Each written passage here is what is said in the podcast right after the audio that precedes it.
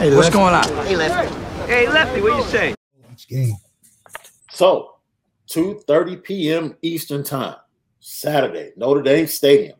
The Boilermakers come to town, trying to pull off the upset.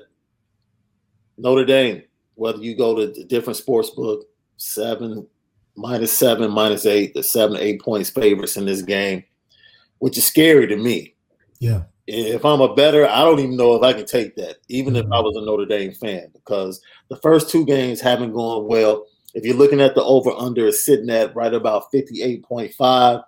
Uh, the first two games for Purdue, they're over. I mean, their uh, total for the games is hit at 61.5, and that's like three over the over under.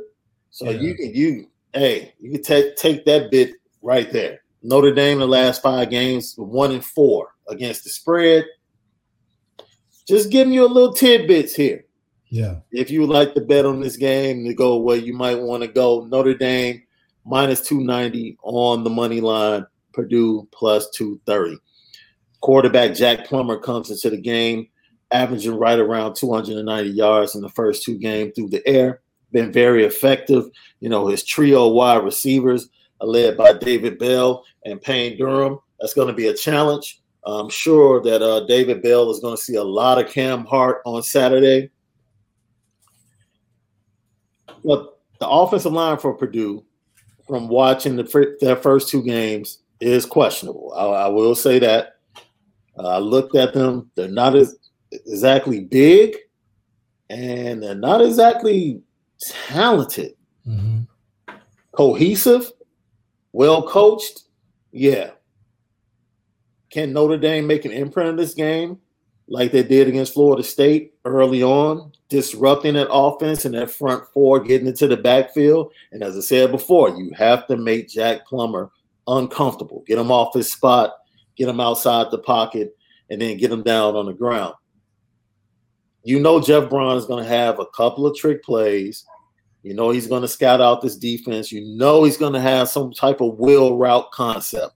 Notre Dame has been hurt by the wheel route the first two games. see those again, I promise. At some point, Jeff Brohm is going to get to that concept and to that route and implement it to see if they can get a big play and the counter as well in the run game. Yeah. He's going to make Notre Dame.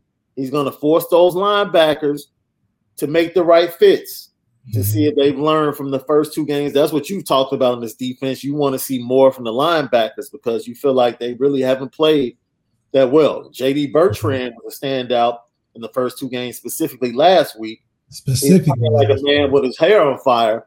Mhm. But you want to see more from Drew White Yeah. at the middle. Yeah, I think yeah, I think you're absolutely right, especially with what we want to see defensively in that linebacking corps, really making a statement this game. I think week three is a great game for them to really establish the identity, starting with what's going to be the base of our defense and those as linebacking corps. And with them knowing that we're going to see a lot of power runs, we're going to see Yeah. those wheel routes again, those wheel concepts. It's important that we learn from the previous week. I don't think we did a great job of learning from the previous week on the things that beat us bad. We learned how to get better, but we didn't learn on the biggest mistakes that we made. So seeing that jump this week, I want to see no real wheel routes completed. I want to see some fits. We may not be perfect in fitting some of those guard and, and tight end pools or tackle pools, but it would be good to, to see it met, at the line of scrimmage. Maybe a broken tackle is okay, but let us let's meet the guys at the line of scrimmage. Let, let's not let the running back get ahead of steam. Yeah. But with Jordan Isaiah at those DNs this week, that's that looks like a better size for a D line and a three down front to be putting pressure on the quarterback. We were looking a little a little thin. I'm not gonna say small. I'm gonna say a little thin because we got some athletic guys out there. But with Jordan coming back on that other side with Isaiah, I think it'll be a, a more intimidating look for an offensive line going against, and it'd probably be a harder block. Jordan's not no easy walk in the park to deal with. So offensively, I think we'll struggle a little bit in the points factor just because of the hype from last week. I think uh, Coach Kelly and Tom are going to cook up a lot of different things that they can do with the rotation of Jack and Tyler. So I think the points will take a little bit of a hit, but hopefully we can see some more continuity on who they want to really focus the offense around, especially when it comes to putting in those young guys and how those young guys respond to the different types of leadership that's in there. I think we've seen Tyler be more of a fast-paced, exciting uh, fire starter to the offense, and then Jack being that consistent, uh, call you when you need me type of uh type of quarterback play as well. So I'm I'm I'm thinking it'll be a lot closer, maybe a 28-24 type of matchup. But it's it'll be it'll be a nail biter to say the least, especially in the first half. Hey, Malik is telling you to play that under. Over under 58 and a half. Play that under. so uh, with that being said, we talked about Cam Hart probably seeing a lot of David Bell. David Bell seeing a lot of Cam Hart. Ramon Henderson did get into the game in the nickel. He was very effective. He did have one penalty when he was there to make the play. Had the grab, had the hold. We talked about that in the wrap up show. Like, yo, you're there. Just make the plays. Just make it. Just make the plays. But my concern is the passing game, and we'll talk about the linebackers once again. In the passing game, it's very important for the linebackers and the defensive backfield to be on the same page, not have those gaps that we've seen over the middle the first two games, especially when you have third and six and, and longer than that. You can't have third and 13 and teams converting. Yeah. That, that that's just unacceptable. If you can convert third and four, third and five, okay, cool. You want to be a national championship defense, third and over seven yards has to be your zone where you're pretty much like 90% of the time when we're locking you down. Yeah. And getting off the field is is obviously super important. I think that's something that it caught us off guard with that turnover from Kyren last week and being able to get off the field when Toledo got it back. It's something we got to be really good on defensively, especially if we trying to figure out our offensive identity. So yeah, getting off the field can is, is drive killers when you're converting those long third downs because everybody in the stands and us, we believe that third and anything past third and ten, we're looking to get off the field. But when they convert those those 10 plus third downs, you just know that a potential score is coming down the pipe. And it puts some pressure on that offense as well to be able to respond with points, giving up big drive killers for us, those third and 13s.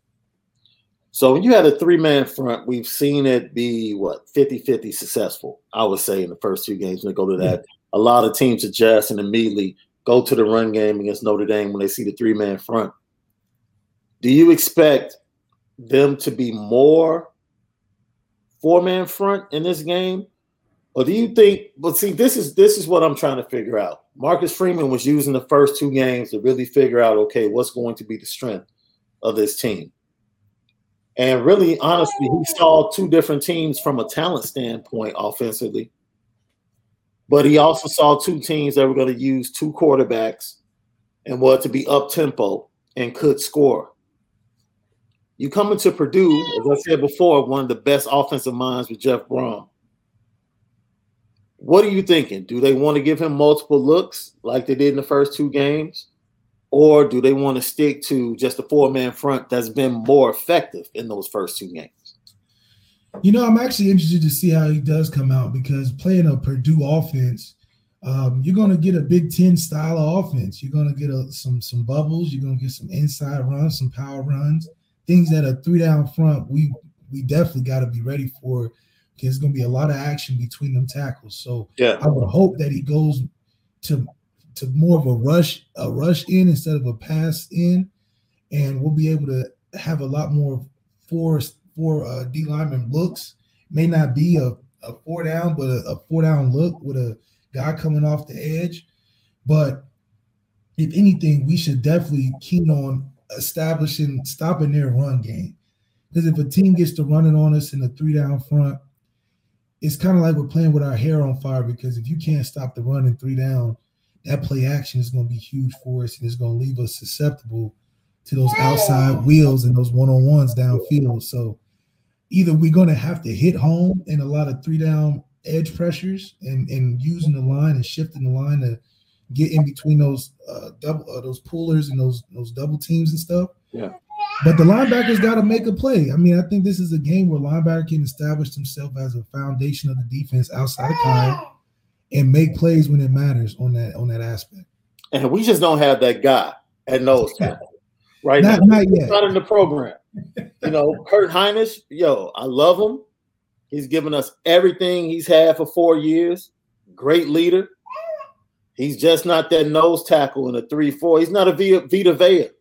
He- not, or or uh, or a Lou Nix. A No, Lou Nix. Needs- at all. A heavy, mean guy in that in that nose tackle position.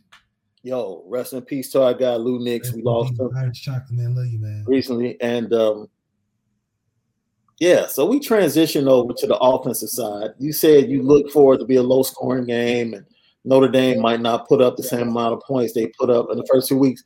Are you looking more for points, or are you looking more for the effectiveness of the offense and eliminating the mistakes? Like, are you cool with eliminating the mistakes and maybe not getting the same point output when it comes to this game against Purdue? Yeah, well, I know that Purdue has never been a high scoring team against us, particularly. So I'm really looking to, to see how efficiently we can move the ball as a unit. Are we going to be a bunch of three and outs because we're flipping quarterbacks all the time? Or are we going to find our flow as to where maybe Jack is good in the first quarter, sprinkle in some Tyler Buchner, and then come back with Jack to finish the half? Maybe that's a, a, a schedule or, or a, a routine that they want to try to put in, but it's still up in the air for what you want to do when you had such success on what you did last week on the fly. It felt like when you Yeah. put in packages to kind of kickstart the offense. When I felt like Jack was doing a solid job. I mean, he's a game manager in a lot of sense of the word, so he's, he may not give you the explosive plays that Tyler may give you, but uh, uh, you know how he does, you know, throwing a pick, a pick six, and then coming back and and performing well enough to keep us in the game is just how guys like that perform. So it it can be spotty. You know, you think of like the Fitzpatrick. I, I always think of Jack Coan as like a Fitz Magic type of quarterback. To where Mm. He can get you eight wins. You know, he can do some good things for you, but is he gonna send you into the playoffs and beyond? You know, maybe not. But that's where Tyler Buchner can potentially do that for us, and it'll be interesting to see how they figure it out. It's interesting that you say that too, because you look at this matchup, and a lot of people would think, well, if Notre Dame is more efficient and the offensive line improves, why wouldn't they score more points? And as you said before, it just goes the fabric of certain traditional games between teams. They just have this flow. Yeah. now- Granted, the last time Notre Dame faced Purdue in 2014, 30 to 14, yeah. but the score can be misleading. hmm Like 16 point win, but it was a tough. Yeah, that game we had some we had some big plays towards the end that made it 30-16, but that first half was a rough one for us. Yeah, it's a tough physical game. I expect nothing less from this matchup, Yeah. And that's what we mean. If we see the offensive line being not just better in pass pro, but not giving up strip sacks, picking up stunts a little bit better. They're facing the, they're facing a top 10 NFL draft pick at defensive end, Yeah. possibly the best pass rusher in the nation. Yeah. So we're not expecting them to keep him locked down the entire No. game. No. Like he's going to make his plays, right? But in the big moments, don't let him make those game changing plays. That's right. And be cons- be consistent, be cohesive together, and you just want to see growth. You want to see growth to look at and say, okay, that was better than Toledo. Yeah, and I think yeah, the fan base got to understand this is not the expectation we're looking like we were got last year, the year before. We were looking to maybe thinking we can get over the hump and win a championship. So in a transitional year, you're only looking for progress. And the last week we had some good things happen for us, but this is a, a good week moving into a schedule that we're moving into where it's important for us to be able to handle guys like the top, the top or even best pass rusher in the league right now or in college football outside of Kayvon Thibodeaux, it's important to see can we handle a guy like that? Can we minimize the game? We know he's going to get his get his uh, his stats in there somewhere. But Yeah. if we can have what he would expect to get, maybe maybe one or two sacks instead of three or four sacks, that's good progress for us. And I think coach, that's what Coach Kelly's looking for on a week to week basis, especially against teams where he knows we should be able to come out with a victory, but he wants to do it and look good doing it. So Yeah. if we can look good doing it up front, especially early on, being able to establish Kyren and Chris Tyree getting that run game going, I think Coach Kelly would uh, give us better better jokes at the end of games instead of trying to execute the offense. Yeah, what we mean by that is this guy's a talent. Yeah, He he's flat out on any play can just get off the ball and be better than you. And that's cool. In competition, if you get beat, you get beat. We don't have a problem with that. You Yeah. expect that in this game. You expect him to make one or two plays. So if he beats one of our tackles around the corner, it happens. it happens. Especially If you had Ronnie Stanley there, we expecting it not to happen. So that's just the difference. you know. Exactly. Yeah. But these stunts, just coming home free, you know, interior of the offensive line being pushed back in Jack Coan's lap, that has to stop. Not being able to see the cat blitz off the corner, you know, from the defensive back, that has to stop. Like we need to see better, we need to see improvement. We need to see that identified not only by the offensive line, but Jack Coan needs to identify that and, And make sure there's see- communication. And you're absolutely right. And also just And Kyren Williams as well as well. Like slide over. See that. Yes, I see that. And Yeah. he's usually a good blocker. You know, I Yeah. think last year with Ian had the protections pretty solid. He was able to put Kyren in that position, and Kyren was stepping up. I think at Clemson last year was stepping up and taking on some huge blocks to get, for the quarterback in and be able to get it off. Yeah. But the other thing you got to consider too is that we really have to decide where we want to sacrifice on offense at. Is it do we want to sacrifice in toughening up on the O line and saying we got to get better to protect Jack, who we know particularly can't always get away, Yeah. or do we substitute uh, simplifying the offense and scaling it back for a, a rookie to go out there and uh, help our offensive line out by avoiding some of the potential sacks, but then also allowing him to develop around other young guys to potentially increase what we can look like not only in this year but years to come and set up a potential dynasty like how Alabama and Clemson's do in the world. Uh, yeah. With that being said, definitely a potential trap game. And but this, 100%.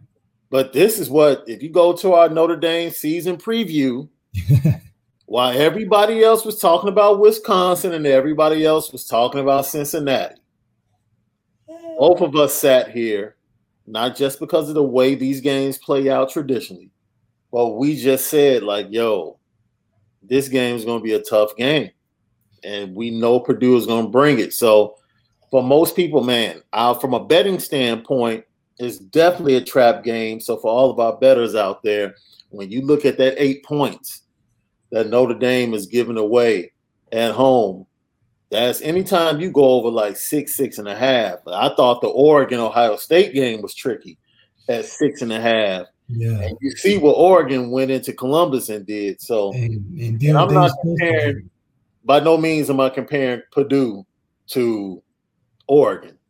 But in the same breath, They you know. play us like it's a Purdue and uh, it plays like an Oregon Ohio State game. Every team plays us like it's their Super Bowl. yeah, And it just shows you how true it is. Florida State lost to Jackson State last week, and they went to overtime with Notre Dame. So dude, you can't fire you can't fire kids from their scholarships, but the defensive backs coach needs to be fired. oh, for sure. The defensive coordinator needs to be gone. You know, And that let me, let me ask let me ask you something. The Yeah. stability, the stability of a locker room. Like you've been in this Notre Dame locker room, and you've been there when it was tough times, and when there were questionable decisions being made by coordinators and things of that nature. After the performance last week, Ryan Day stepped up and said it's going to be some major changes made on this defensive side of the ball. Like he didn't go as far as to say he's gonna fire his defensive coordinator, but he he made it known like, hey, we changing the scheme, and that that's the head coach st- watching film and stepping out there like, yo, we changing the scheme because this scheme is not working. when you have something like that happen, or you have turmoil like defensive coordinators or a coordinator being questioned by the media or being on the hot seat, like how impactful was that? Because I because a lot of people are questioning Jeff Quinn and his work with the offensive line. So how impactful was that for the guys in the locker room? Well, it's it's a trickle down effect because usually when you're in situations like that, every when you're winning, there is it's hard to really see where the true issues are. But when you're losing, you get so particular in pointing out things that may or may not be the reason. Like for instance, if you have a dirty locker room, I know a lot of coaches gonna point to a dirty locker room as a reason why they're having an unsuccessful season. But we all know that picking up trash is not gonna beat you Purdue or Oklahoma when the game comes down to it. I do think that when you when you're doing when you're not pleasured with the amount of talent and success at the offensive line that you're used to, you know, everybody's the issue except the players. And right. I think this is a situation where we just gotta say, listen, we got we were used to something that we don't have now, but we're still good in that position. We gotta trust the coaching and trust the the, the direction the team's to head in because truthfully I mean, this is like we saying so early in the season. We're not even into a third of the season yet, and that's a lot of talk for uh, Ryan Day to make a, a, a, decision so crucial to a team so early on in the season. In, yeah, and I point that out just like Mike Vrabel had a lot of harsh words for Julio in their first loss of the season, but you know, in situations like that, I think that just is the heat of the moment, and then from the perspective of trust the guys around you. And I trust that Coach Kelly puts some good people in position to make them get better. But if they're championship ready at week one, it's, it's not going to be exciting to watch how they develop throughout the rest of the season. You're listening to the Lucky Lefty Podcast with Malik Zaire. Never will there ever be another like me. Um, you can play the left because it ain't no right in me. And Sean.